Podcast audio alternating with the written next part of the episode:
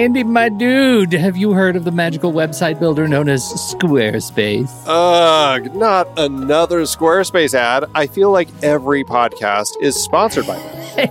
Hey, don't knock it till you try it. Yes, okay, it is overhyped, but actually, it lives up to the hype. Squarespace is like a website fairy godmother. With a click of a button, your site transforms into a beautiful masterpiece. A website fairy godmother? That sounds interesting. What makes it so magical? Well, for starters, those slick templates make anyone look like a professional web designer. Pick one, customize the colors and fonts to match your brand, and voila. Plus, the drag and drop fluid engine is so easy, your grandma could build a site on Squarespace. Well, she did knit me a lovely scarf last Christmas. Maybe website design is next. Exactly. And when you're ready to sell your Nana's handmade scarves online, Squarespace has built in e commerce. Add a store with one click, get flexible payment options, then watch those sales roll in. And when she wants to teach others her steezy scarf skills, Squarespace's new courses feature is just the ticket. Nana can set up her curriculum and enrollments and payments in a snap and become the next e knitting influencer. Ugh, wow, you really sold me with the grandma angle. Sign me up for that free trial. Just go to thenextreel.com slash squarespace and transform your site into a beautiful Squarespace masterpiece. Well, thanks, Pete. Even though it's overhyped, Squarespace actually sounds perfect for Nana's site's needs. Appreciate the warning on the ads, though. I'll brace myself next time I listen to a podcast. Anytime. Let me know if you need any help getting that site up and running.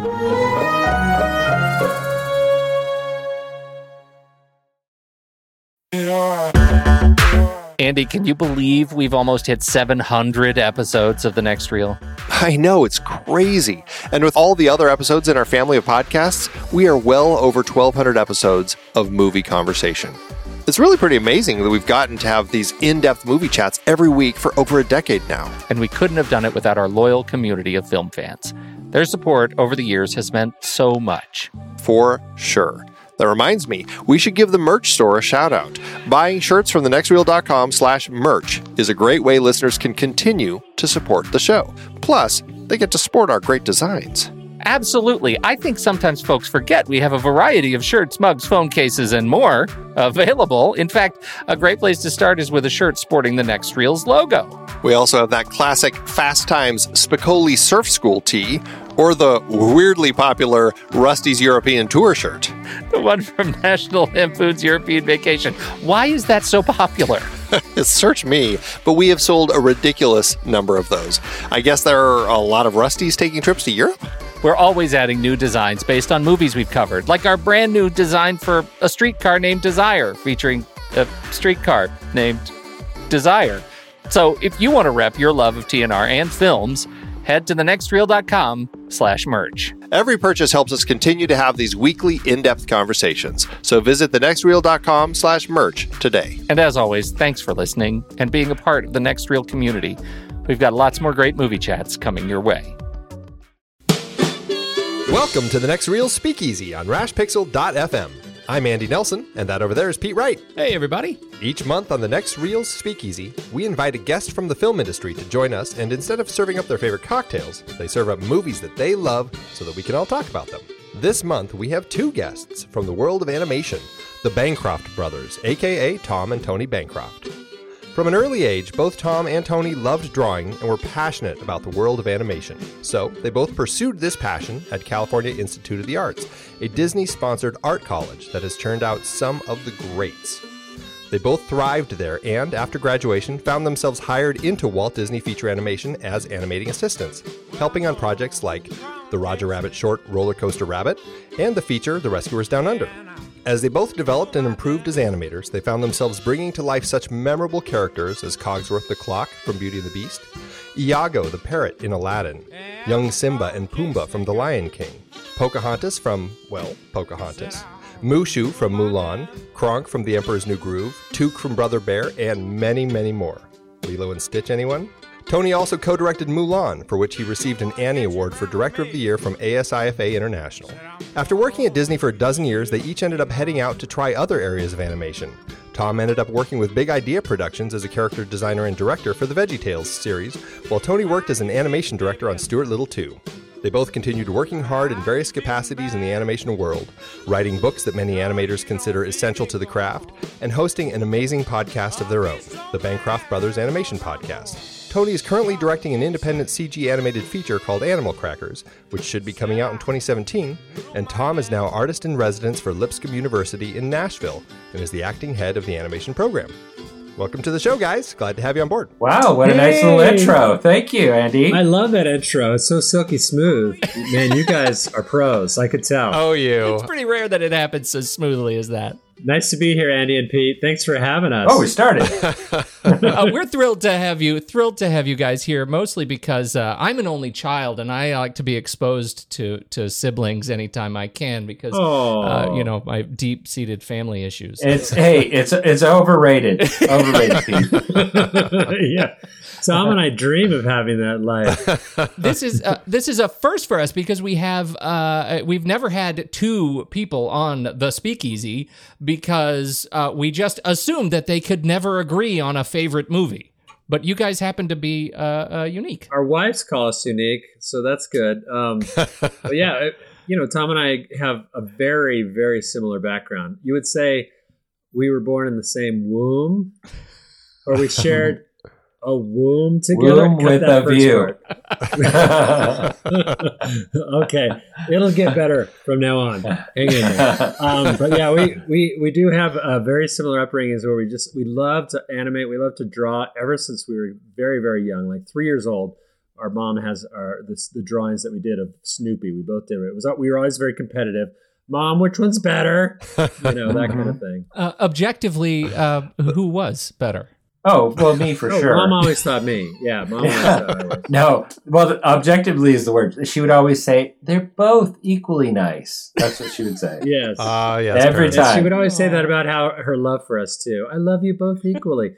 right, mom. Come on. yeah. Tony just pushed my head through the TV set, Mom. Yeah. Now being a parent, I know that's a lie. Okay, Yeah. because I definitely have a favorite.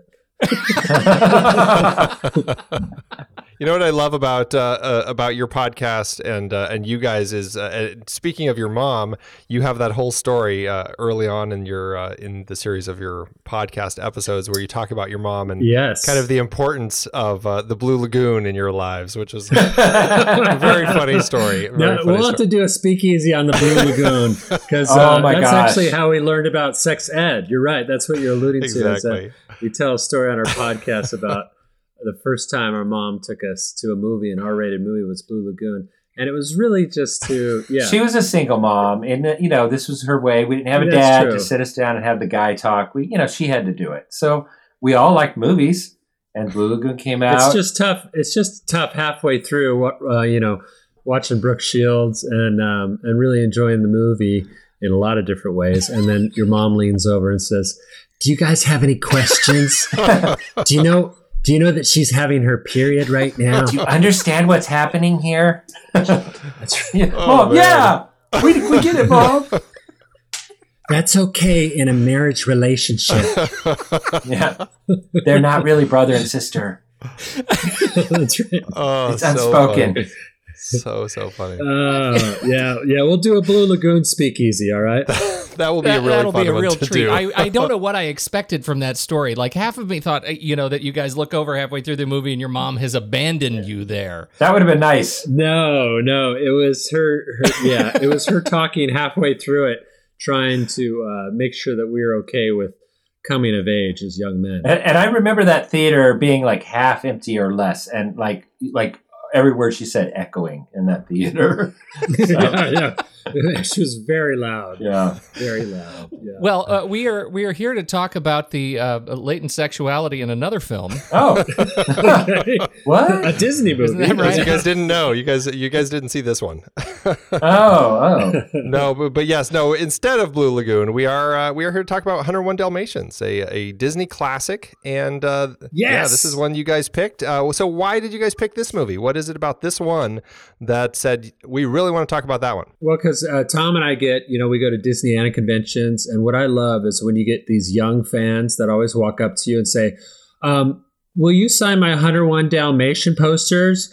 And I'm like, uh, "You know, I didn't work on that, right?" Uh, Oh, okay. It Then came out in 1961. I was born in 1967. all right. Well, then you, You do will the you, math. yeah. Will you uh, sign my Snow White then? Yeah, yeah. No, not that, that one was either. 1938. Yeah. to be no. fair, the dates on those posters are really tiny. Yeah, They yeah. are, Yeah. and and there's a lot of tiny But, brains. but you just it just shows the research. Yeah, it shows the research in, involved with uh, yeah our fan group. to go along with that, a lot of times we do get. I mean, that's the question you get the most, right? With any kind of filmmaker, but especially if you're an animator, and especially a Disney animator, what's your favorite Disney movie, right? And so we, we kind of always had to have an answer because that has happened quite a Yeah. few times. And I think 101 Dalmatians. uh, And the funny thing is, we we never discussed it, uh, Tony and I.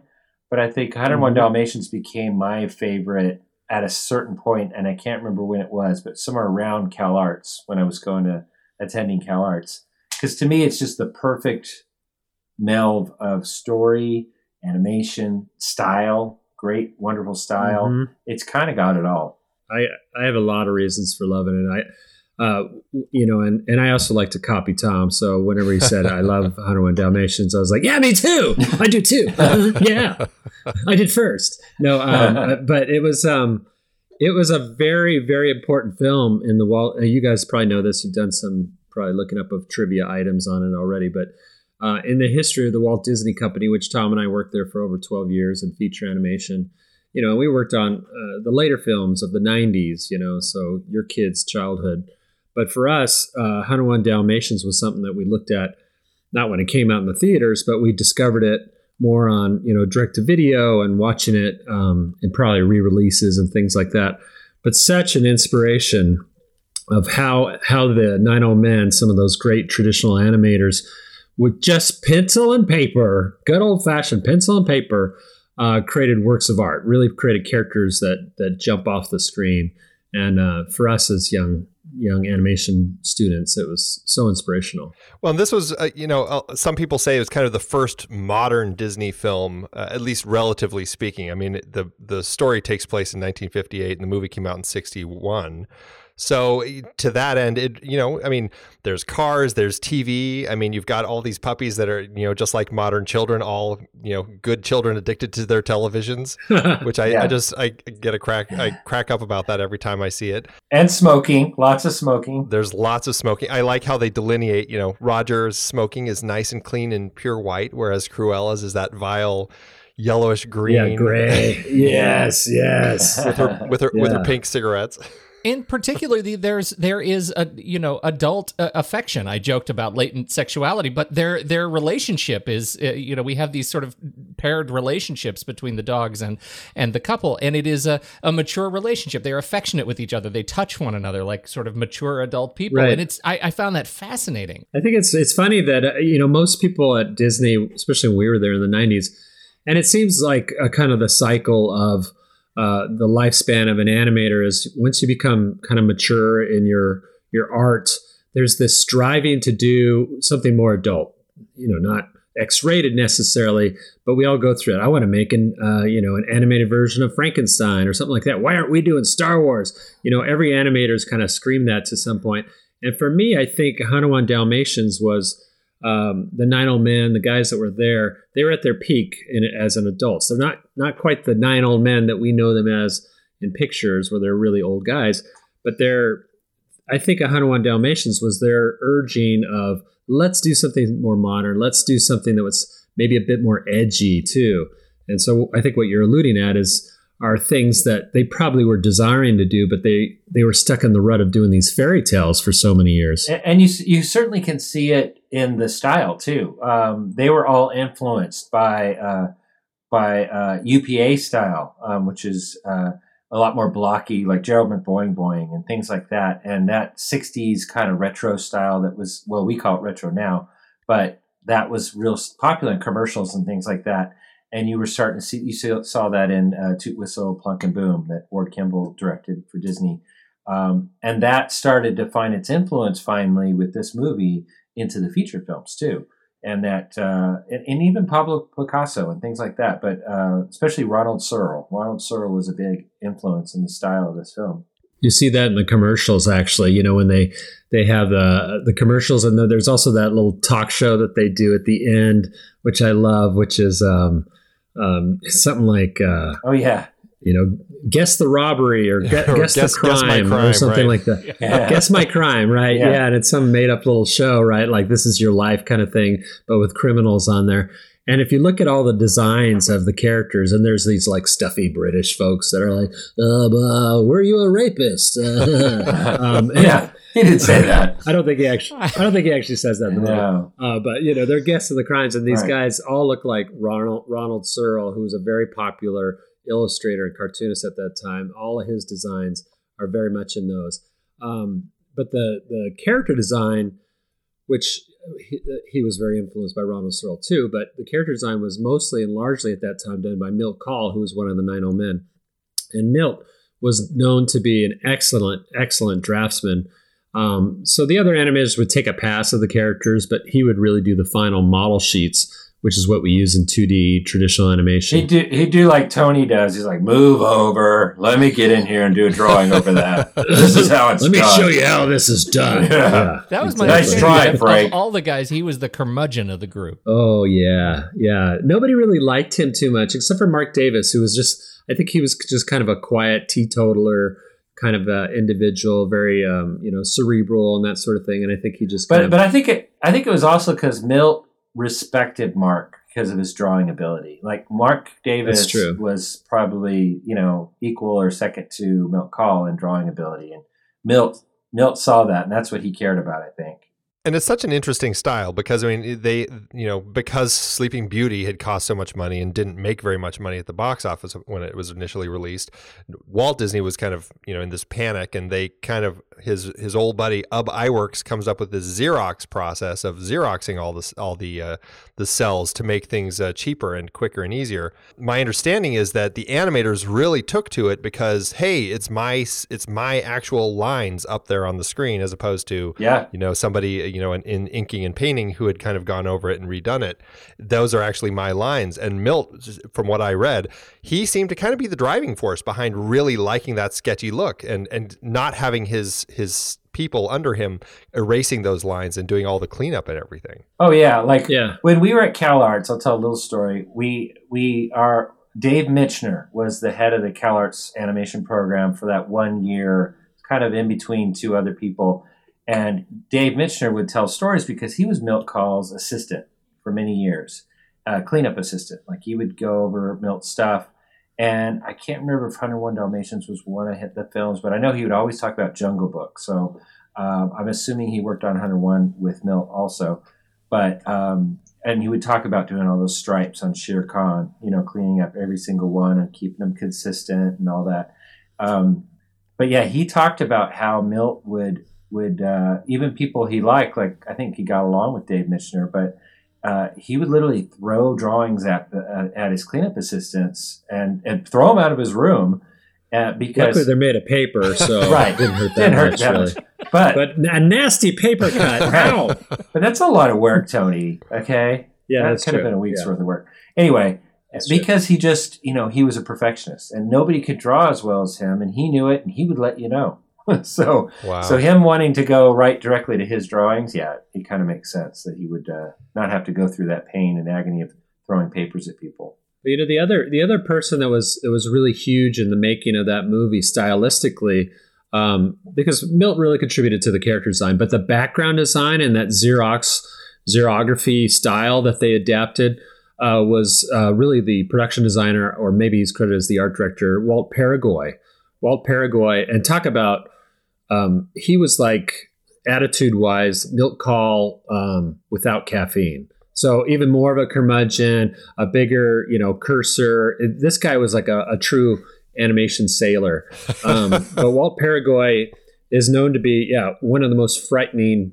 He's he's passed now, uh, unfortunately, but but he was a, a very frightening individual because he would just yell and scream and and complain about everything.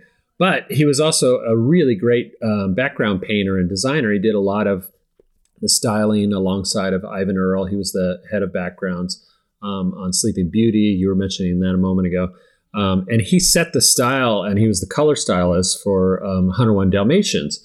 And and you could imagine around that this time period, we're talking about 1961 is when it released. So um, you know it would be uh, late late 50s. Um, Bernie Fuchs was probably coming to age. There was a lot of illustrators and magazines that these guys were influenced by that had this kind of rougher stylistic approach, and so the xerography and u- utilizing that that rough line and displacing it. I mean, you see in the backgrounds, they didn't do this with the characters so much, but the backgrounds they literally drew a drawing of of the background in pencil, Xerox that, and and then painted roughly uh, blocky shapes and stuff to represent the color shapes of say a couch or the living room, and then they offset the line drawing on top on the cell, and it gave you this kind of very stylistic rough look to the background, and yet the the characters, even though they had a rough line, were still pretty solid looking. So it almost gave you a feeling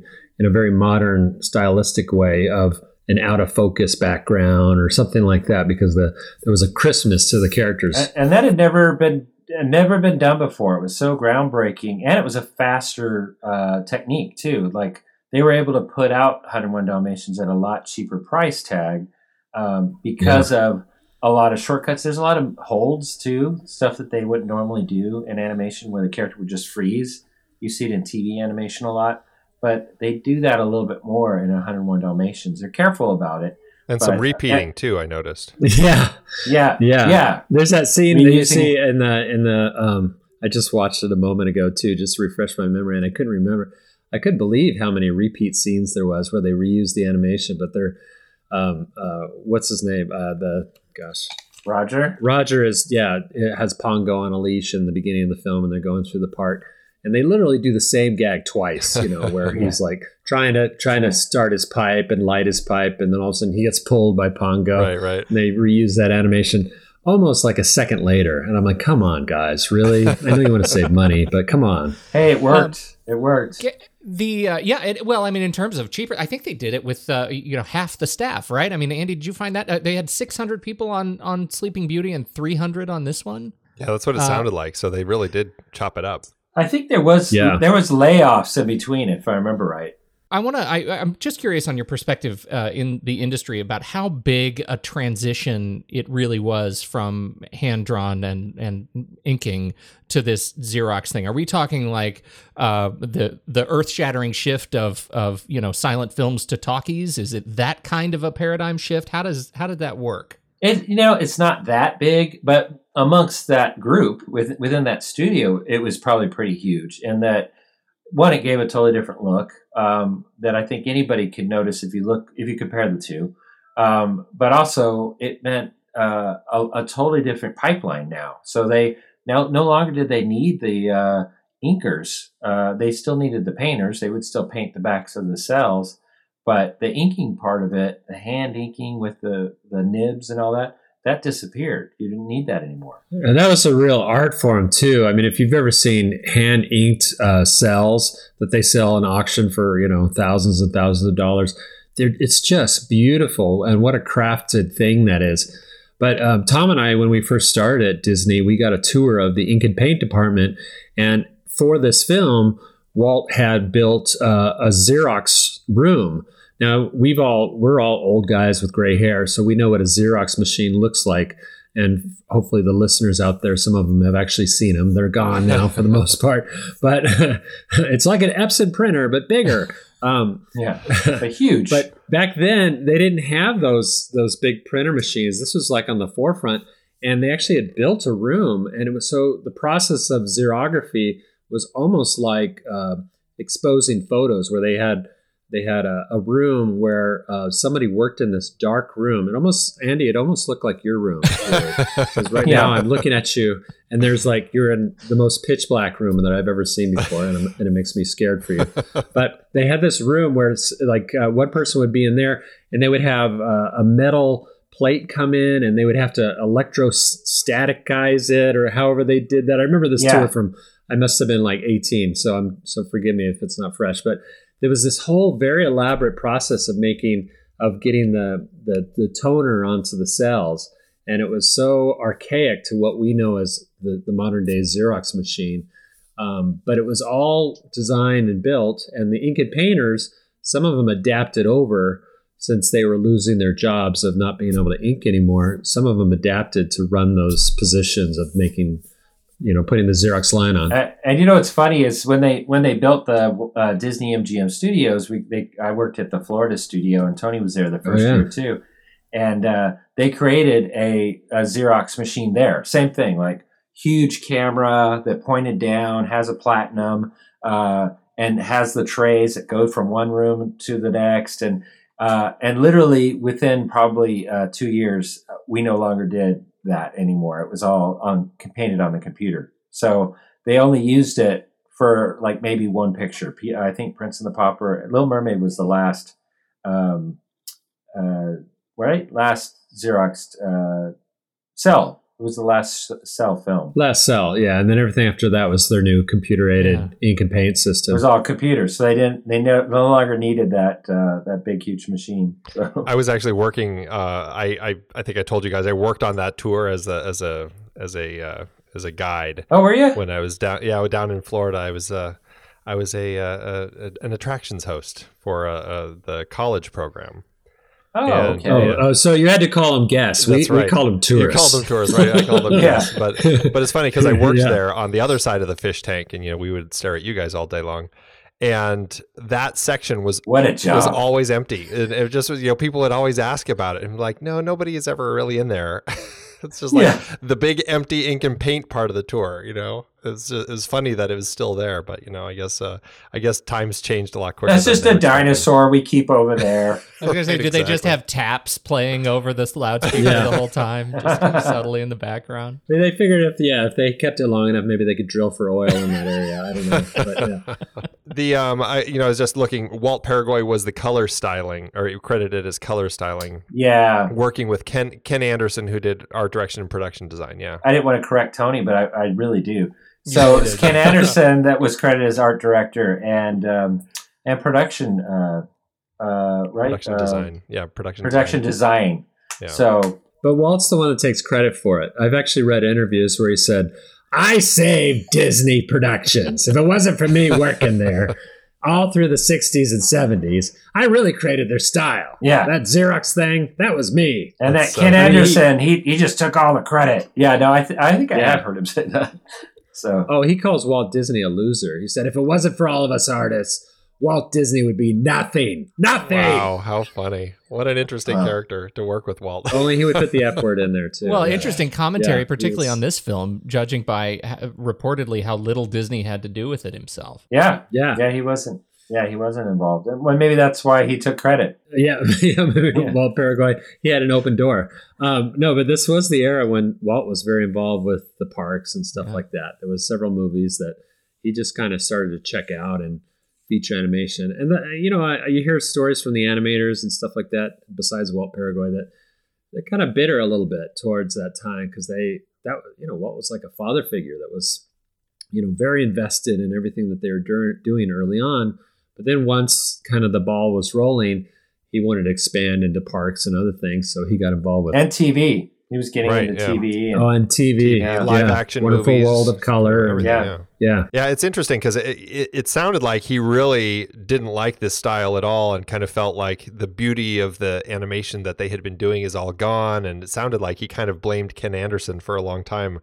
Uh, it- it- the way that Ken says it's like pretty much, you know, up until a couple weeks before his death when he saw Walt uh, walking around and Walt kind of forgave him. So it, it, I guess it took a while, but, you know, I don't know. It's an interesting style of animation. And I know it has its, uh, you know, its uh, fans and it has its detractors, but I've always loved this uh, this xerography style, the, the very sketchy look of it. I think it's just such an interesting way to do it, and and it does feel so different. I mean, it, it lasted for what about ten years or so, up through up until Yeah, kind of the new age with Black Cauldron or so, right? You had Aristoc- Aristocats, uh, Jungle Book, uh, Robin Hood, Sword in the Stone. Sword in the Robin Stone. Hood, They, Winnie the they all use that that same process. Yeah. Yeah. Well, because it, it saved him so much money. You were saying that earlier, Andy, and it's true. It's that once they created this new process and laid off all those inkers, it wasn't just about saving the money on the inkers too. It was it was just a faster process.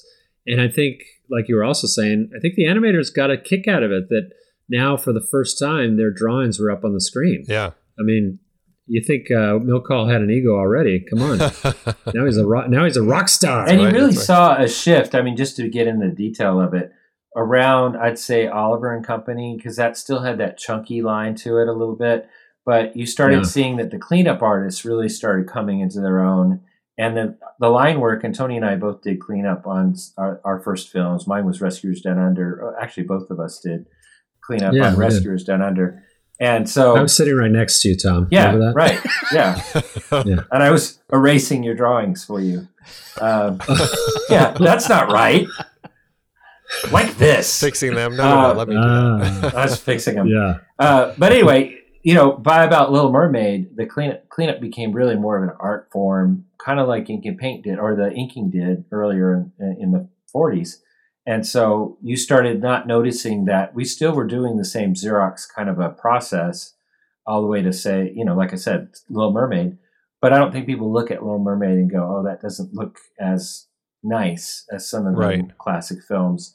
But they will say that about Hunter One or Aristocats or Robin Hood because it is. It's they were using just like the pure rough animation line, just tied. They they called it tightening it up. They would kind of put, take a kneaded eraser to the animator's line and and just add some cleaner, tighter lines to say, yeah, instead of these six lines, it's it's these two. you know, Right, right, I mean, right. but it would still be kind of chunky. Is know? that the in betweener? I, I get confused with all these uh, these animation titles. Is that is that an in betweener or the cleanup department comes after animation and they they are doing in betweens and keys they're doing all the drawings but yes they are adding the in betweens in a lot of cases but they're doing the final line um, Gotcha. and like i said in by around roger rabbit mermaid they were laying a piece of paper over the rough animation and doing a whole nice clean tight line drawing and adding detail where needed and that kind of thing that process back on 101 wasn't really the same. They were literally using the same drawings the animators would do,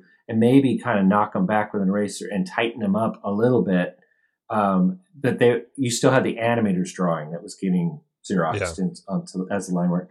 Uh, about by Mermaid and, and a little bit uh, before that, they were putting a piece of paper over it and redrawing it completely in a nice tight line, and that's what really made it kind of go to the next level of being a little tighter line. Well, you know, and that's actually a really interesting note because uh, in in many ways the style, that sort of '60s industrial chic style, uh, was very forgiving for 101 as a transitional piece, right? I mean, you're already offset the color of the background. You're already looking at what look like construction marks, uh, you know, Yeah. in just the background and the multiplanar camera and all these kinds of things. So, just seeing a few extra sketch marks on the main character design is, isn't doesn't cry foul in your brain. I think. Yeah, and I, I love it personally as an animator. Um, I was just like I said, I was watching it again today, and you could see there's certain keys that the animator, like key drawings, key poses that the animator did, that um, the the cleanup person just kind of barely roughed out, you know, tied it down and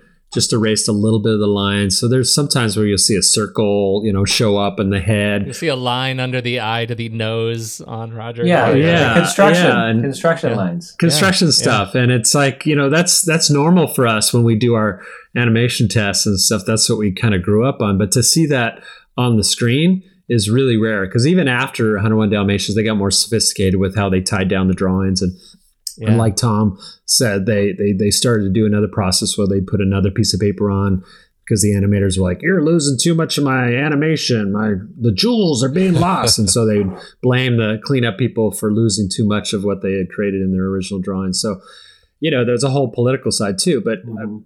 I love this one because 101 Dalmatians just has has a freshness to it. They were they were kind of trying to figure out how to make this look um, happen, and you can even see some scenes where, speaking of character design by Milt Kahl, um, I remember there was the I've seen in books and stuff. There was some earlier designs of Pongo and Perdita, particularly Pongo, where he was a lot thicker faced and uh, probably looked more like a um, a Labrador than than a Dalmatian. No, like more like a Great Dane. Almost. Yeah. he had a big. Big muzzle, big muzzle. nose, and um, and I remember hearing that there was kind of a fight about that between Milt Kahl and I think it was either Frank Thomas or Ollie Johnston that was really pushing for this other look. And um, Milt had to go over a lot of the early drawings, the early scenes by Frank Thomas and those guys that were drawing it differently, and said, "No, it's got to be like this." And and um, there in the opening title sequence, there's still uh, Pongo that uh, is is all drawn in kind of rough drawings. He hasn't been filled in yet because in the it's got a great title sequence too. We could we could do a podcast just on. The, I love the title sequence, but it kind of shows the style choices that they use through the the title sequence where they're introducing who did what and talking about Ken Anderson and giving credit. But there's one drawing of uh, Pongo that comes to life, and he's animating while it shows all the key animators, Frank Thomas and Ollie Johnston, are being listed on the title, and and it's animating as he's kind of looking and nodding towards. And um, that one, that uh, that Pongo in particular, if you look at it, has a very big jaw. It's it's very reminiscent of one of the older Frank Thomas designs. There's, there's a couple scenes in there too. I noticed at the beginning of the film, you know, when when he's uh, going to get uh, Roger because he wants to take him on into the park to go Yeah. go after the girl. And there's a couple scenes in there that they didn't, they either didn't change enough or they just didn't change at all. And he has that big muzzle too. So there, there is some of the old Pongo in a couple scenes. Well, no, it's it's. Um, I mean, talking about all the different people involved in kind of coming up with these designs. Um, I mean, we we should mention that this is based on a novel by Dodie Smith, and Bill Peet is actually the one that Disney kind of put in charge of doing the story and coming up with it. And it sounds to me like he was Yeah. actually the only person who did story, which sounds kind of like a rarity. Um, Yeah. But it sounds like he also. I, my understanding is the way that it works in the world of animation. I mean, he might write the script, but then he also pretty much storyboards the entire thing, and he kind of came up with some of the character, the basics, the some of the foundations at the time. Right? Is that is that how that worked? Well, and here's the thing: this is something that a lot of people don't know is there were no scripts back then. So when it says story by Bill Peet, and you're right, that is rare. It's usually a, a, a list of story artists, but in this case, it was just Bill Peet, and the rumor is that he did most of, if not all of it, all the storyboarding. But they don't write a script. He would just then uh, he may write an outline and maybe shares that with Walt. They discuss it, whatever. But basically, he's writing the story in storyboard form by doing a bunch of drawings. Yeah, he, he was so prolific, and but he was the first one on too. So even before Ken Anderson and some of the other group that joined later to help develop the style and the look of it, um, Bill was uh, already cranking away. And you hear some of the old guys talk about how they would go upstairs and see, you know, check out 101 Dalmatian that Bill was doing by himself, and they were just amazed. You know, it was always very inspirational. There was there was very high regard for Bill Peet as a storyboard artist because he was such was prolific, yes, but he also created just fun bits of entertainment that animators love to animate. Now he was more he was more of a writer, not so much an animator. I guess that would be like because I mean he'd been around since like Pinocchio, right? But he's not one of the nine old men. No, he's not, but he was a story guy. So what that meant was because there weren't scripts and, and really writing, it wasn't part of the process. That didn't come to Michael Eisner, believe it or not. Um, Wow. Wow. So Like in the 80s. in the eighties, Yeah. yeah. So I, I need a I need a judge's ruling on that though. How how did they know what to make the like when do the words come in mechanically? like how do they know what to say? the story artists would be adding the words. They they literally Like were as they're writing it. Well, no, that's the thing. They're not animating. They're doing like a comic strip. in storyboards. Okay. So storyboards are like a uh, like a comic strip, right? But there's millions of them, right? And so, and they would write a little line underneath it to say, and then Pongo says this, and Ah. so they're writing the No script way. as they're storyboarding it, and that process did not change until, uh, like I said, Michael Eisner came in and he said they got a pitch. Him and Jeffrey Katzenberg got a pitch when they first came in, to, took over Disney basically, um, and they got a pitch of what was it, Great Mouse Detective? I think. Great Mouse Detective. And yeah. they pitched him the whole movie. It took them like three hours. Like, here's a new board, and then a guy would walk around and pitch with a stick and and tell the story and go through it. Three hours later, they go into And, an, and Michael and Jeffrey are just like looking at each other going, What the heck is this? They didn't know what they were seeing. yeah. They go back to their office later, and Jeffrey's like, "Do you even know what the story was?" And Michael's like, "I have no idea." they could they Yeah. could not understand. I can't remember those first 10 boards. You know, that was like, you know, two hours ago, right? These guys are short. they're like, Wow. So, I mean, one that speaks to the brilliance of Walt. I will say that. I think that he was a story genius and that he could work like that. He could work with his people. He could retain things. He could, you know, think about it the next day and come in and say, you know, this sequence here. And, and again, it was a slower process too. They would re-storyboard and re-storyboard. It wasn't like they just do it once um, and re- rework the, the film. Um, but from that point on, yeah, Jeffrey and Michael said, no, no, no, we need scripts from here on out. You could storyboard and make changes and all that after the fact, but we need to start with a script. And that's pretty much how it still goes now. They'll they'll write the script and then storyboard it out. Yeah, and and it it changes drastically. Um, sure, you know. sure. And animation is unique in that regard, and and that's why I think it it existed that way for so long, because the visuals are really key. You know, um, the characters don't exist in real life. As I hate to, you know, drop that bomb on you. So hey, I've seen Roger Rabbit, man. So, Come on. yeah. So those drawings, those little, you know, little sketches to suggest kind of action and what's going on and expression and emotion are so key to making it come to life and the story to evoke some kind of emotional response. For Walt and for his artists, that's just how they thought. You know, they just thought in pictures. They started in the silent era, you know, when there was no dialogue. So it just kind of everything came out of that for them and um, but not for Michael Eisner and Jeffrey Katzenberg, who were TV guys basically. How how did the three directors uh, split up tasks? I know the the directors Clyde Geronimi, ha- Hamilton Luske, and and Woolie Reitherman, um, who was one of the nine nine old men, right? Yeah, right. Um, how yeah, I mean, was. how does that work as far as like what they're doing? I my understanding is it's kind of like they each have a sequence. Is that how it it kind of gets split up when you're directing animation? Yeah, back in those days, they did have sequence directors, all the way up to Great Mouse Detective. Actually, you'll see three to four um, directors oftentimes on some of the credits, mm-hmm. and um, and and later on, um, again, Michael Eisner and Jeffrey Katzenberg kind of went against that and started to bring it down a little bit, but. Yeah, sequence directors was kind of how they did it for a while, where they would have because Walt was kind of the story guy, like everybody just, you know, was subservient to what Walt wanted with with the story. But the other guys all came from animation for the most part. All all three of those guys were animators at one time.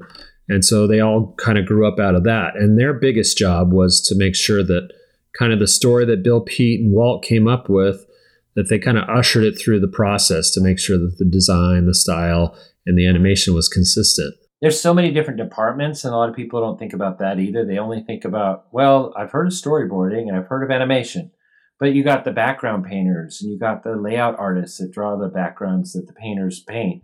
Um, you know you got you can paint too. You have the camera camera moves and stuff like that in the camera department. Effects animation yeah. Effects animation. So the, the, that's why even today you, you normally have for on an animated film at least two directors because there's so many different departments and hundreds of different people and they're all overlapping too. So you got to be like you know there's a scene in animation right now that's at the end of the film there's a scene over here that's in in background painting and it's from the beginning of the film you know there's some special effects being done that's for the credit sequence i mean they're all going on simultaneous and you got to be able to go all right so they usually split up the directors too so uh, at least in the sequence directing phase, like 101 Dalmatian, they would probably go, oh, well, that's your sequence, Ham. You go look over there. And, and Clyde, you're going to be in story today because that your sequence is being worked on in story because they had revisions, you know, and,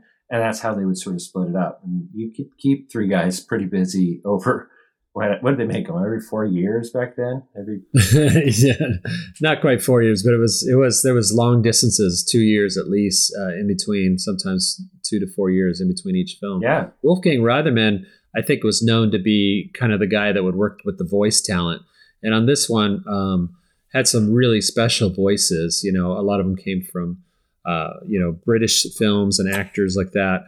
But um, I read a story somewhere online about uh, Anita, the voice of Anita. That's that's the wife to uh, Roger, you know, one of the humans. And she actually tried out for Cruella de Vil, if you can imagine. So, and she actually read against Walt. Uh, the story that I read said that it was Walt in, uh, that was helping to audition for the film in the beginning. That's probably before he got pulled away and stuff and other stuff. But yeah, he had a read for um, Cruella, and she just said, you know, I, I think I'd rather try out for Anita. Is that okay? And then they reread her doing the whole script again with Anita, and Walt loved it.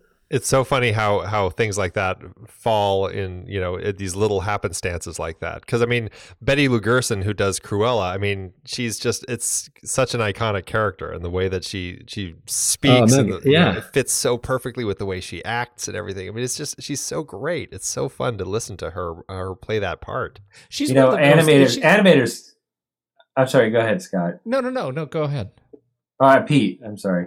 That's Um, all right. I'll answer to whatever you call me. Yeah. Whoever, whoever Scott is, Scott, wherever you are, keep going. Yeah, Scott. Yeah, because you have words of wisdom, Scott.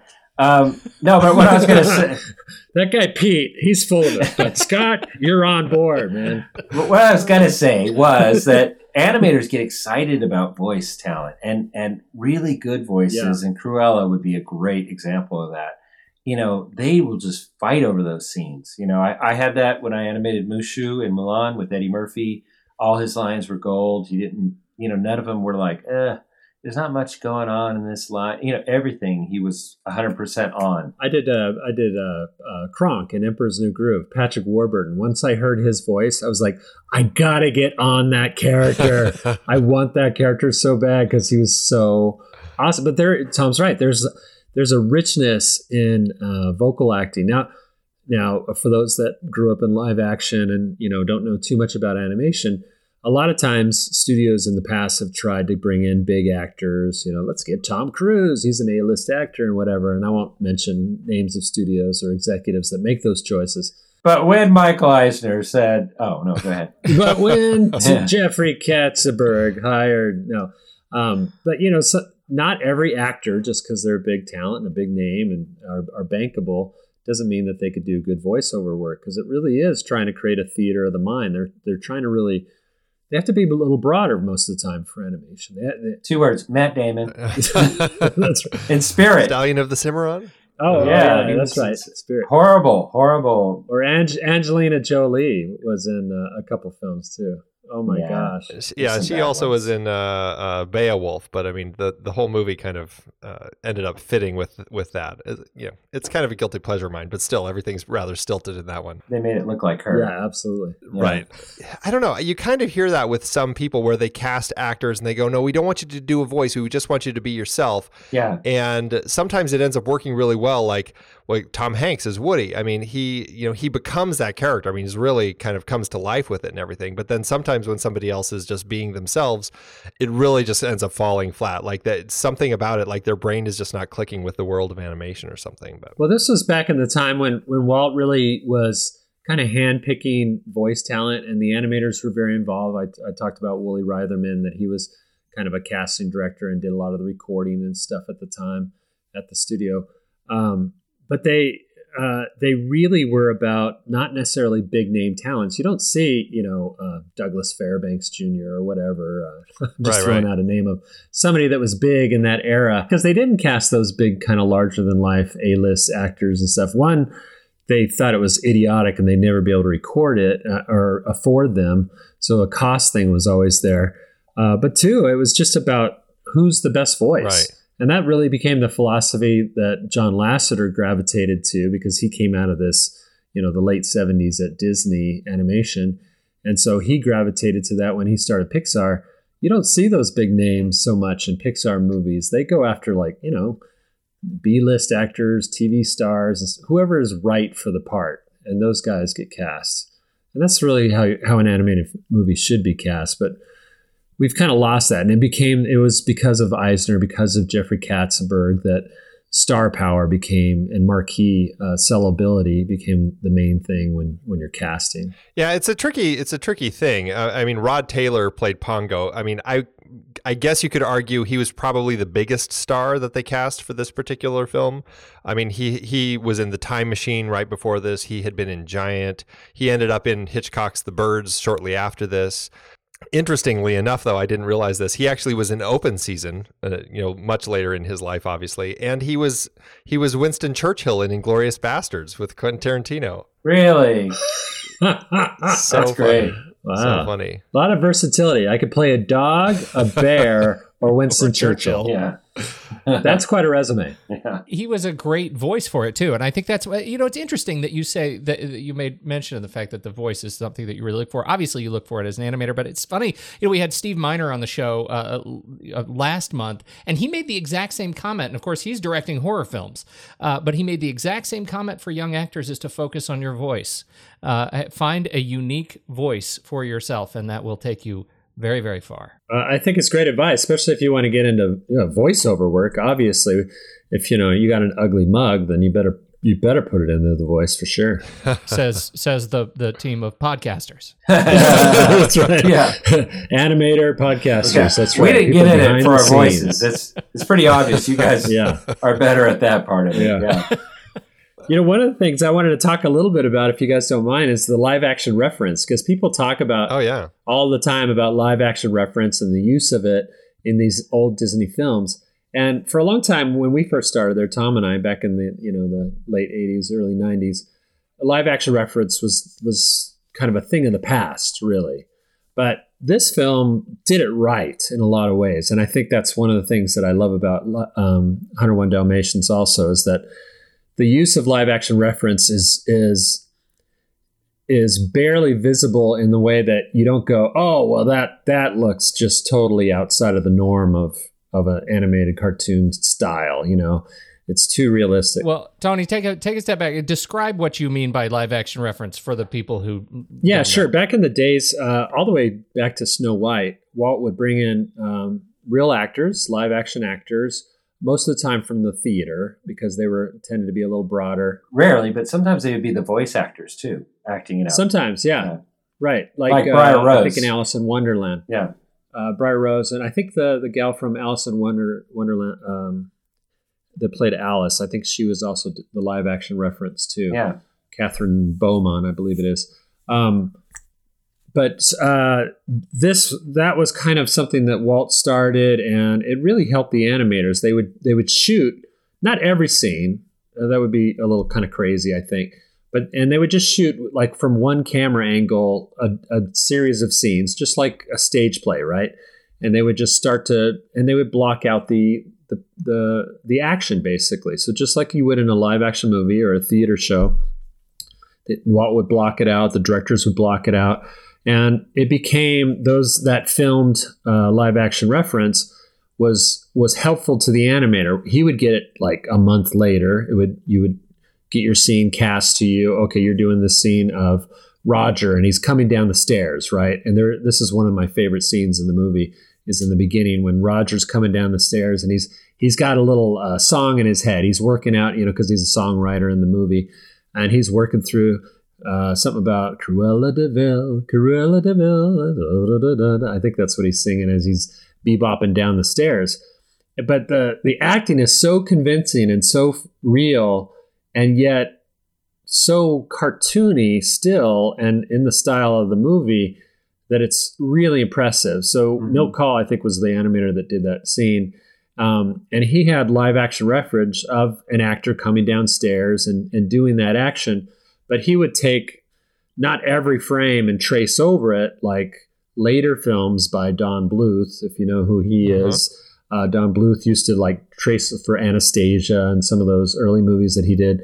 The animators would literally trace over and just kind of change the character design basically. But Milt would actually just look at it and go pick out key poses. Oh, I like how his he kind of flicks his pencil in the air as he says this this line or he says this little part of the lyrics, or he would you know uh, certain poses or how he kind of hit the steps in kind of a ba ba ba ba. You know, he would pick pick up little elements and ideas from the live action reference, but really then make it his own.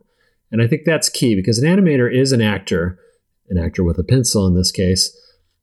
So it was the live action reference, the vocal actor, the vocal performance, and the animator together that really makes Roger coming down the stairs in this case. and that lit- that process literally they would make uh, like photo plates of uh, of either every frame or every other frame of that live action film shoot, and they would blow it up and and peg it so they could put those pictures basically it'd be photographs now of every frame of that action of, of him coming down the stairs, the actor, and so now they could put paper over that and and draw over it and use it as reference and and put make it into Roger. We use that same process all the way up to Pocahontas. Um, we were shooting live action and getting photos, what we'd call the you know the photo pegged uh, stats, and uh, and be able to draw over it. Roger Rabbit used it extensively, uh, but more for being able to know where the live action is and be able to put Roger in that world, draw it on him on a separate piece of paper. So Sure, it's sure. all the same process, really.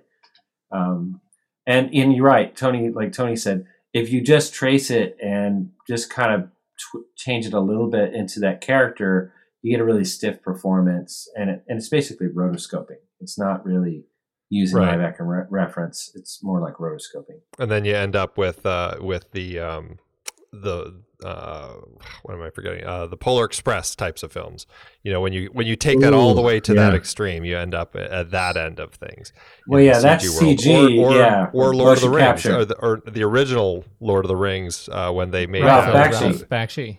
Right. Yeah. Yeah, that's what I was thinking. Hot, Oh yeah, that's that's rotoscoping for sure. Yeah, Yeah. Yeah. Absolutely. yeah. Well, yeah, what Ralph Bakshi did back in those days was like, yeah, they were totally just tracing over. Right. They would put the actors in the same costumes, and even you know, so if it was supposed to be like a troll or something like that, you'd get a li- you'd get a little midget and put him in. uh, Sorry, little person, little person. I meant that, um, and put him in a costume, and they would have him run around, and then they would, the animators would just trace over that costume. I'm offended. Basically, And you know who else is? it's okay. I can say that to Tom because we're twins, but Tom's a little person. You, you offended Scott. Scott is there. also offended. Yeah, Scott, he's my our favorite little tiny person. little friend. Oh well. He's in my pocket right now. Come on, Scott. Stop it. Well, speaking of live action models, just as just as a a, uh, a fun little tidbit side note, um, Cruella de Vil's live action model was Mary Wickes, who was uh, Oh, Laverne, yeah. the voice of Laverne in The Hunchback of Notre Dame. yeah, And I met her. I was the original supervising animator of all three of the the gargoyles when Mary was on, and I went to her first recording session. We ultimately had to recast because she died early on in the process. Mary Mary did. So sad. So yeah, yeah, So Marc Davis did uh, Cruella, and I mean she's yeah. kind of kind of big, huh? A kind of an iconic uh, character that uh, he ended up creating here, and this is right on the heels of Maleficent, another incredibly iconic character. That he Yeah. that he did. Yeah, Yeah, right, exactly. I mean, Um, he's uh, and then who who else did he do? He did Tinkerbell, right? Tinkerbell. Um, let's he's see. known for Bambi. Tinkerbell and. Uh, And everybody knows Tinkerbell has a dark, dark side. right. Yeah. but but he also did Alice in Wonderland. You know, he and Milt. Uh, Tom, this is going back to what Tom was saying about how Milt and Marc uh, Davis were were very close friends because they were the guys that because they drew so well and they were such great draftsmen that Walt would always give them the the really realistic characters. Mhm. And they hated it because they wanted to have fun and do all these cartoony characters and sidekicks oftentimes. But they tended to do, you know, Briar Rose and things like that. So Marc also did um, Briar Rose and Princess Aurora, Sleeping Beauty, whatever you want to call her. Uh, she's got all three names in the movie. But yeah, he did he did her also. And Bambi. He he literally was such a good artist that um, he was a story artist and he was doing concept art of Bambi. A lot of very realistic uh, drawings of uh, ba- uh, deer anatomy and things like that because he was so uh, well trained in uh, animal anatomy too. Even before he came to the studio, uh, he was a tr- very uh, traditionally trained artist and painter. Um, that when when Walt would see his Bambi storyboards, he'd say, "I want it to look just like that." And then he got Milt and those guys to say, "You got to train him to become an animator." So they they literally wow. trained him how to animate. They taught him how to animate just so- because Walt wanted to see his drawings on, on the screen, not just in the storyboards. They were so good. And so, yeah, I mean, this is fast forwarding much, many years later, and Marc finally got his chance. Cruella de Vil is like a dream, an animator's dream for sure.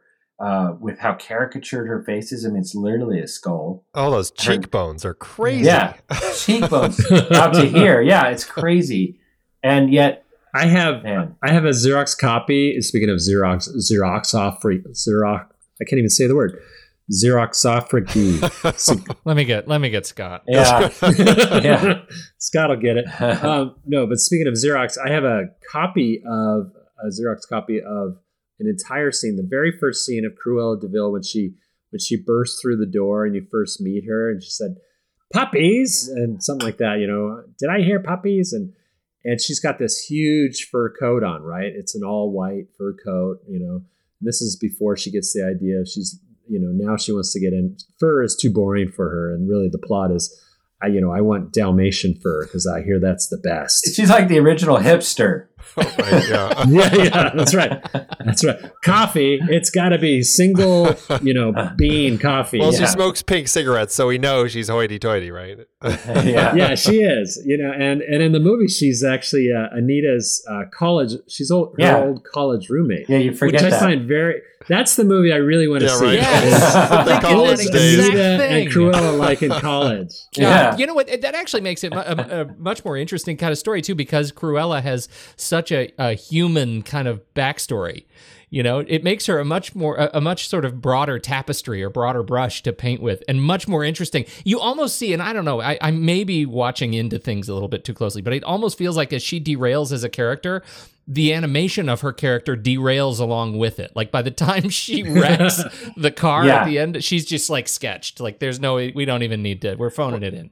She's Her eyes are Yeah. Her eyes are those Yeah. like hypnotized yeah, eyes, right. like this, you know. She's Oh, yeah, a it metaphor. real- it is I broken think they were down. running out of money towards the end of the film. She gets really they broad. put so much energy into those first opening sequences that you're right. It, towards the end of the film, from pr- a production uh, production standpoint, production value, it does kind of fall apart. There's more limited animation to it. There's like these weird hold po- hold poses for where it freezes and her eyes are going around.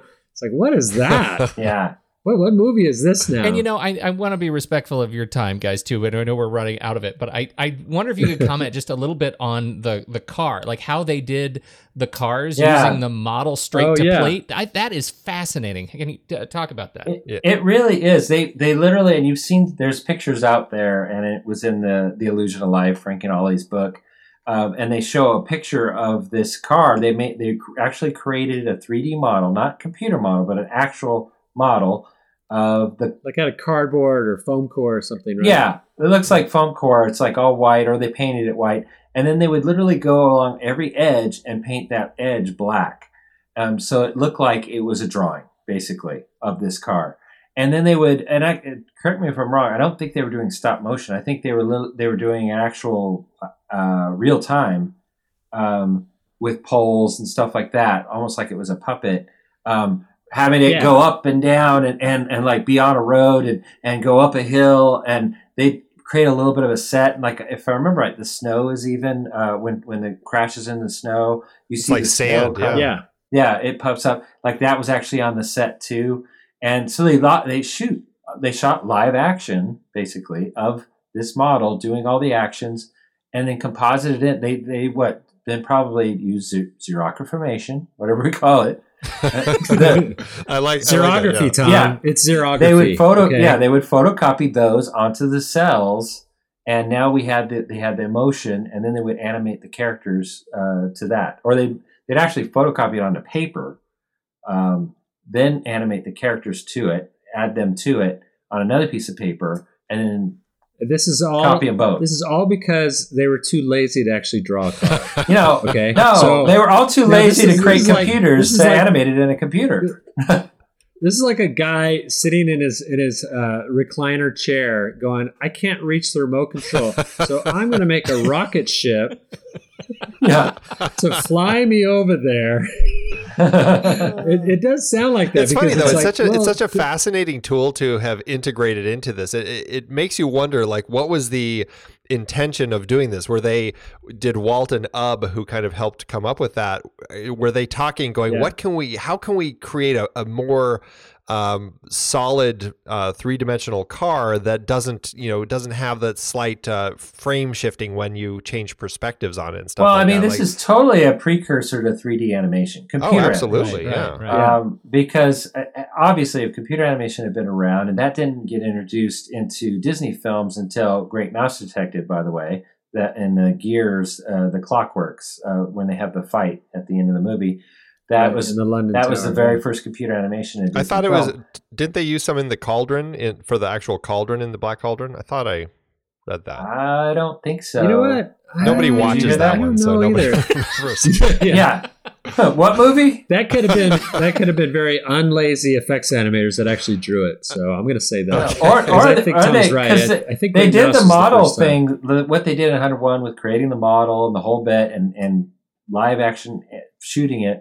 They did it again in a couple other movies. It could have been Black Cauldron also. I'm not sure. I'd have Yeah, I haven't seen that movie since I was a teenager. So I don't know. It's outlawed. I think they. I think they put it in the Disney It's in vaults, the vault. never to be That's- seen. right. Yeah. right. You have to go to Russia to see it, I think. yeah, yeah.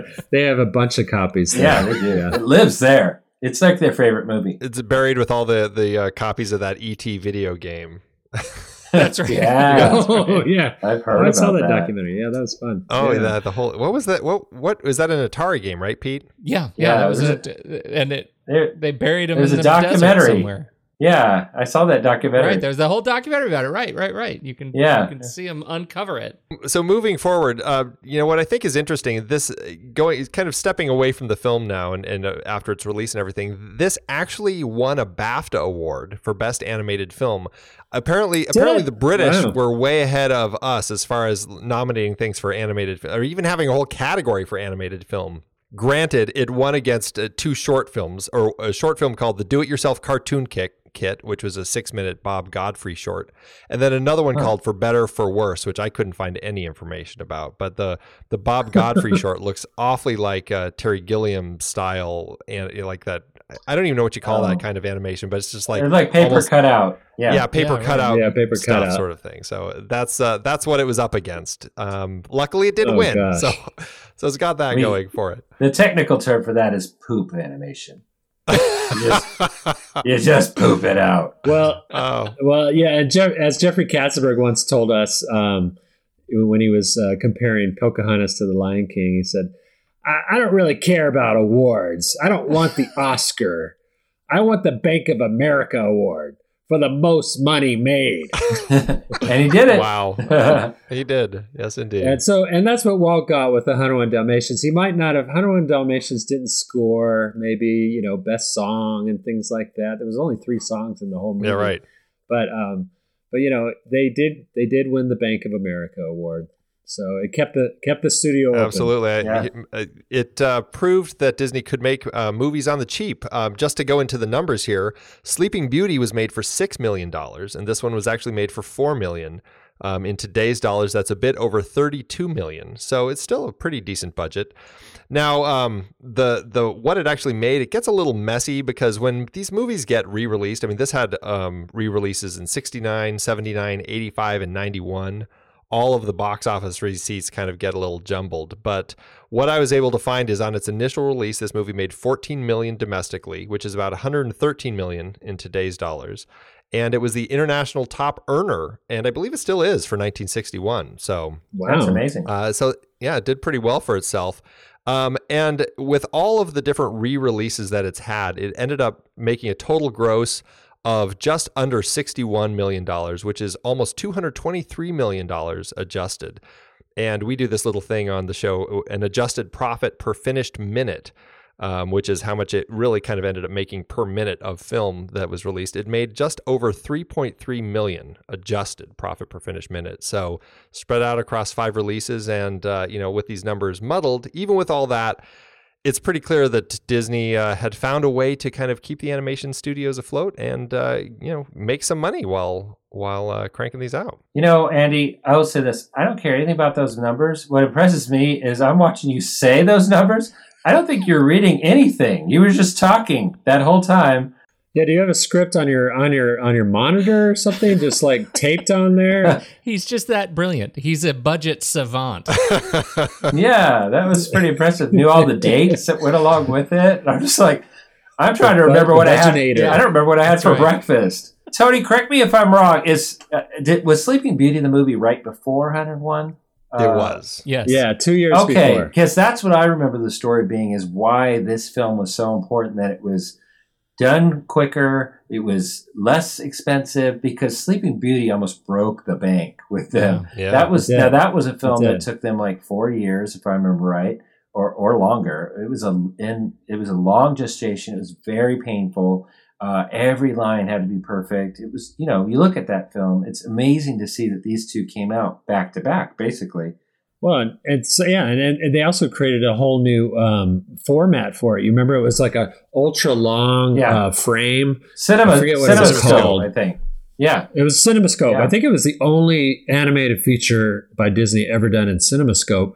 Um, and because of that, there was just more real estate for painters to paint backgrounds and animators to fill with characters. And oh my gosh, that decision alone was a budget crippler. And then for them to turn around on 101 Dalmatians and go, ding, how about xerography?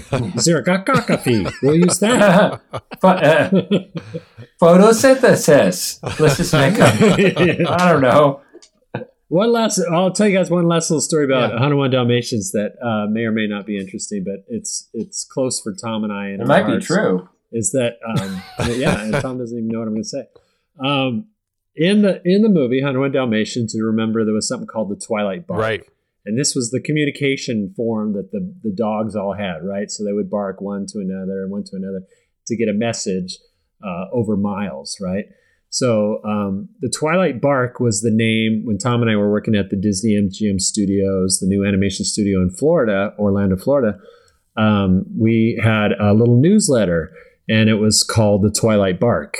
So it was our way of getting you know insider information and and news about what's going on in feature animation for all of us. Not to correct you too much, but I will. The oh, Twilight Bark was okay. was the California newsletter for animation. We had the Rabbit Rabbit Oh, it in was. Florida, Oh, I forgot. and I still Okay, don't so know was why it was California, called the Rabbit Burbank. Rabbit, but it was based on Roger Rabbit, I think. The rabbit rabbit? Yeah, it was based on Roger Rabbit, and it was it was also an English term because Max Howard was English. He's the guy that ran the studio, and and it, it meant gossip. I think it was like an English slang for gossip news or something. Yeah, like that. your English listeners can tell us. Twilight Bark was the newsletter that they had for many many years at the Burbank, California studio. Thank you, Tom. Just kind of keep you straight. What do you? Are we? Uh, are we ready to do to do this, Andy? Are we ready to rank it? I think so. Uh, Do you guys have any last comments about the movie, or is that it? Oh, and we could talk 101 forever, but We could. Yes, we could. I, I, have think a we covered everything that nobody would want to hear or ever again. Well, that's our goal. Yeah. One last comment that I want to throw your, throw out there, which I think is interesting. You know, Disney has these nine old men. I, I'm still not sure why some people got to be in that club and some people didn't. But of the nine old men, only one did not work on this film, from what I could tell, and it was Ward Kimball. And I don't know if it was because he was writing. That's right. He was probably off doing TV stuff and his own short films and stuff because Ward Ward kind of went a, a different direction after a while, and he wanted to do his own thing in TV and stuff. I think that's what he Yeah. did. And and really, had he worked on this film, I bet you he would have got Cruella de Vil. That's kind of up his alley. No, he would have got Horace and Jasper. Oh, Horace yeah. and Jasper, one that's of the, true. or the sidekick animals or something. Right, right, right. That would have been him. It's interesting. I yeah, it's a, it's a, a fun little tidbit. I know that he was working on uh, the live action Babes in Toyland just before this, so so maybe the, maybe he was tied up in that. Yeah, he got into film, live action, and then then they're doing directing short films like uh, Toot Whistle Plunk and Boom, and Well, anyway, yeah, I guess I guess it's time. We're gonna we're gonna rank this thing. We're gonna head over to flickchart.com slash the next reel. If you actually if you scroll down in your show notes, you'll find the link that'll jump you right over to this very film, 101 Dalmatians in Flickchart, and you're gonna rank it, add it to your library. We'd love to hear how it stacks up uh, against our ranking right here. First up, we've got 101 Dalmatians versus Mad Max. The new, the new Mad Max. this is the original, the very Yeah. first. oh, The very 101 first- Dalmatians. Yeah, I'm going to go 101. Yeah. I'm 101 Dalmatians also. Pete, what about you? So this is this is I'm also 101, and uh, this is a, a principled uh, victory. This uh, Mad Max is right in the middle of our catalog, so that puts it in the top half of all the movies that we've done. Oh, that's good. okay. That's right. All right, here we go. Next one up, we have 101 Dalmatians or Scarlet Street, Fritz Lang's film noir. Oh, Never don't seen know it. that one. You got me. Oh, it's fantastic. You should definitely see it, but I'm going to give it 101 on this one. I would watch I am 101 too. first. Yeah. Me too. 101 Dalmatians. 101 Dalmatians or Aliens. Oh, Oh, the sequel, Yeah, Aliens. getting, uh, uh, I'm going to go Aliens on that one. really? Uh, um, I know. I'm doing 101. I'm- I- yeah, I'm going 101 on that. It's more classic for sure. I am aliens on this one. This is this is a movie of of uh, movie of my heart right there is Aliens. I gotta pick Aliens. That's what? right. I'm the only one. I can't Yeah. believe that. Oh, Loser. it's my favorite Disney movie. Mama Yeah. love me better. Mama loved me better. she didn't know the real you, Tony.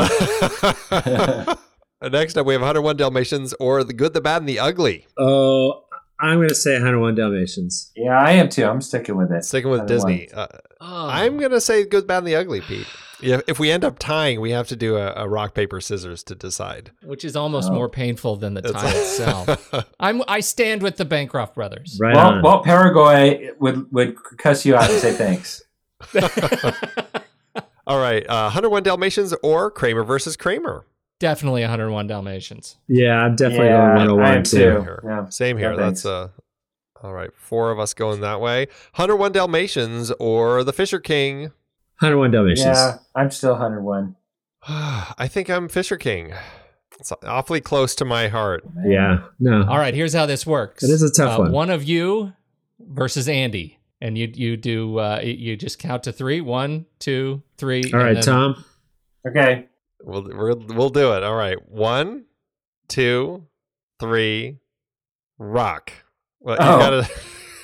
And then scissors. Well, Scissors. our- Did I do it right? Well, our listeners can't tell that actually uh, uh, that Tom had did do scissors. He did. Yes. Okay. I did it early too, so he saw what I had, and then still said rock.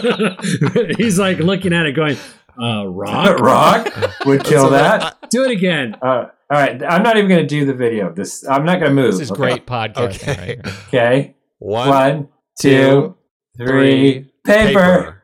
Tie on paper. All right. Okay. Uh, let's do it again. Dang it! One, two, two, three. three, Scissors. scissors. ah! Oh, you're kidding me. All right. Here All we right. go again. One, One, two, three. three. Oh my works. I feel like we have to give it to Ub Iwerks because yeah. yeah, I think so too. yeah, up one. Ub Iwerks trumps everything. that's It a I pretty really I does. impressive was like, call there. I was like Popeye. He could take. That's right. That's right. Yeah. The man who invented everything. Uh, 101 Dalmatians or uh, awfully different tone. Apocalypse Now. Oh, oh gosh. I mean, how do you? I'm- It's like two different I know. This is I know. why. But, this is but why. I, I'm gonna I'm gonna say 101 Dalmatians still. 101 Dalmatians for me too. I would say Apocalypse Now is is the stronger and better film, but I would definitely put 101 Dalmatians on first. Yeah, no, I, I'll I'll give it to 101. I I'm And here's the thing: you're on a desert island. How depressing would it be to watch 101? I mean, Apocalypse Now Yeah, you're over and over again. On premise. You're absolutely right. We have to wipe that from. Unfair scenario. You'd have to have watch 101 Dalmatians as kind of a, a mental sorbet after you watched Apocalypse Now, if that was the case. Yeah. right. It's the after dinner mint for you, right? it really is. Yeah.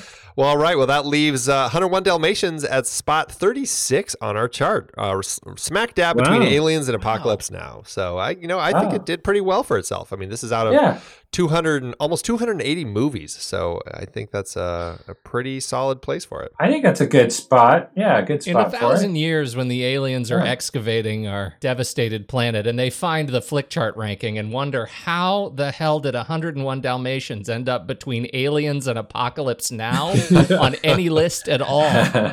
Well, we do a, a, a star rating also out of five stars over on letterboxd.com slash the next reel. Out of five stars, what do you guys uh, give this film? Is it a five star film for you, or what do you say? Oh, no. I wouldn't Yeah. go five star. This is Tony. I, I, I'm going to go.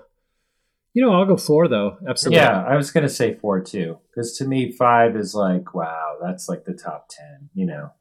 So Let me just ask while we're while we're doing this, what is what is a, a quintessential five star uh, Disney film for you guys?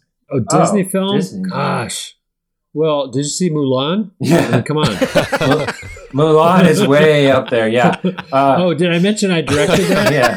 yeah. Oh, Uh, you you do you hadn't yet? That's amazing.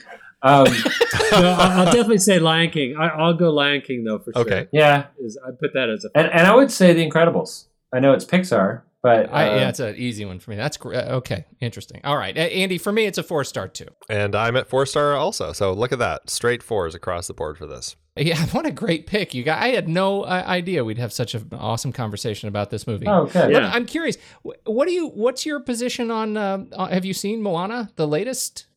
Yet? What's your What's your take on it? On the uh, the progress, the march of progress on animation? Uh, it's a good movie. Um, there's some some little weird things about it, some funky fly story things, but uh, in general, uh, really good, heartfelt movie. Actually, a very simple story, which I appreciated about it. Um, it kind of kept it simple, and and you just got into the characters, and that you don't see that very often, where it's a actually a very small cast of characters, really just two main characters for most right. of the film, and you just stick with them. I'm just going to jump in and say, go a little broader than that and say that Disney's got their their groove back. Uh, uh, I got to say, you know, there was a time when when Pixar was coming up and they were doing great things that Disney started going the other way. The Disney features of Meet the Robinsons and Sweating Bullets and things like that were like, oh my gosh, what's you know, pull up, pull up, please. And uh, it took them a while to kind of get their groove going, but um, yeah, Disney's back and it's got its mojo. I'm I'm really impressed with everything they've they've been doing lately, and they just keep getting better and stronger and better and stronger. Moana is definitely an example of that. Have you guys seen it? Oh yeah, I love it. Although Yeah. I've got to say, and this is uh, this is kind of funny. Um, the film that my family and I love, the animated film that has come out, that has kind of taken all of us uh, as the one that we really, really love, uh, which is completely something I never ever would have expected, is Trolls. I, I knew you were going to say Trolls. I knew it because I, I feel the same way. Tom hasn't seen it yet. I haven't Uh, seen it. Trolls is a very fun, entertaining movie, isn't it? Actually, I've heard that. it's just like this this magical film that is just like I mean you've got talking clouds and you've got like you know pe- Yeah. an- weird creatures pooping cupcakes and I mean it's just the hey, most spoiler alert! wow. That's, that's in the Spoiler, trailer. That's in the spoiler. trailer. You know what I want to see is Mike Mitchell. This is going to go full, full circle for you guys. I want to see Mike Mitchell, the director of Trolls, direct the college version of Cruella de Vil and Anita Oh, together. Sorority sisters, pillow Sorority fight. Sisters, 101 uh, late nights or something. Yeah. I don't know what would it be called. Right. That would like be it. so fun. That would be I would so totally fun. see it. And they're like frenemies, you know, through the whole movie. It'd be it'd Yeah. be like uh, Wicked. Well, it's like you know? Wicked. You- you- Yeah, it's like yeah, Wicked. exactly. It would be Oh. wicked. Yeah, it would be just Oh, like Somebody already been totally made. needs to do that. Well, you guys, thank you so much for coming and joining us. Where should people find you? And and you know, what are you guys? uh, Can they look up what you guys are working on? Uh, Where do you guys hang out online? Other than obviously you have your podcast and everything, but uh, Yeah, definitely check out the Bancroft Brothers Animation Podcast. It's on topbyapro.com, topbyapro.com, or um, it's on iTunes also. Um, you can find both Tom and I on social media on Facebook, um, where we have a page that we share called the Bancroft Brothers. We do a lot of updates of artwork that we're working on, or film and projects that we're, and just thoughts on animation and xerography are on the Facebook page. Yeah. And then um, you can find me on Instagram and Twitter. On Instagram, I'm at Pumbaa Guy, and Pumbaa is the character from Lion King, and also has two A's: P A P U M B A A, Pumbaa Guy. And then I'm on Twitter at PumaGuy1. Tom, And I'm on Instagram. I'm at Tom Bancroft One and Twitter Tom Bancroft One. And yeah, so and but follow our Facebook page too, Ban- the Bancroft Bros. All right, we'll put all those in the show notes. Uh, show notes, easy access. and anything else you guys are working on that you want to plug, or is it mostly just the podcast yeah, right now? I, I have a film coming out uh, next year if all goes well with distributor and such. It's a, s- it's an independent film that I've been working on for a couple of years with a good buddy of mine, and it's called Animal Crackers. And we have an all star cast, guys that have done voices for Disney, such as my good friend Patrick Warburton is in it, and Danny DeVito, and Gilbert Gottfried, um, and Harvey Fierstein. But including, it also has Har- um, uh, Sir Ian McKellen does a voice, Gandalf, Wow. um, and and John Krasinski and his wife Emily Blunt play the two main characters. So I'm really excited about Animal Crackers coming out next year. Look for And it. that's co-directed by a guy named Scott, so that must be where he came in to this podcast. yeah, Um, yeah. Hey, Scott. Scott, now we've gone full Yeah, circle. he's a- He's a tiny little guy. Um, and I'm just doing secret stuff, uh, some TV series that I'm developing right now, but also uh, I'm teaching at Lipscomb University. So if you want to learn animation, come to Lipscomb Animation, uh, Lipscomb University in Nashville. Well, thank you guys so much for coming out and joining us tonight to talk about 101 Dalmatians. We really appreciate it. It was a pleasure. It was fun, you guys. You guys have a you got, you got a great podcast, and you guys are so professional. You are. We're, we're so impressed. We got goals. Oh, thank you. Thank you. We appreciate it. It means a lot coming from you guys. Hashtag goals. For everyone else out there, we hope you enjoyed the show. And if you like what you heard, follow us on Facebook, Twitter, Google, Plus, Instagram, Pinterest, Letterboxd, Flickchart, and YouTube. And of course, don't forget to head on over to iTunes and leave us a rating and a comment. It really does help more people find us. Thanks again for tuning in. And until next time, I've got a dog barking out back and I need to go listen in. I think it was one long howl and a yip, or was it two yips? I'm gonna use you to be my friend.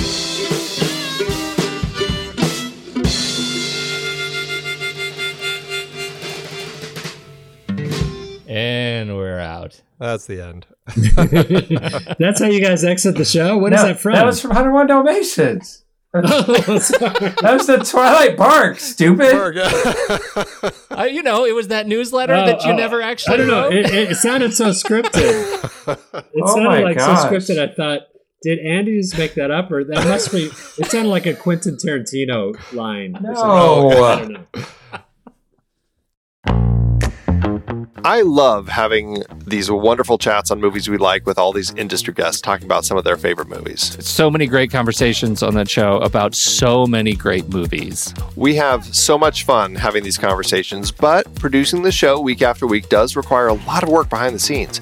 If you'd like to help support our efforts, one easy way is by using our originals page when shopping for books and movies that we've covered. Your purchases made through our links give us a small commission at no extra cost to you and allow us to keep having these incredible conversations. The originals page at thenextreel.com slash originals links to the source material for all the adapted film discussions on the Next Reel's family of podcasts. Purchasing through our links supports the show. It's your one stop shop for Amazon and Apple links where you can buy your copy of the original source material. Original material for movies we like, movies like Casino Royale, The Silent Partner, Never Let Me Go, Silver Linings Playbook. There Will Be Blood, based on Upton Sinclair's Oil. I believe it's oil. Oh, yeah, I forgot the exclamation point. Plus, by using those links to buy your next read, Apple and Amazon show us a little bit of love, which allows you to support our family of shows with minimal effort. thenextreel.com slash originals. It's a great way to support the show and find your next page turner. That's right. Head over to thenextreel.com slash originals to pick out your next read and dig in today.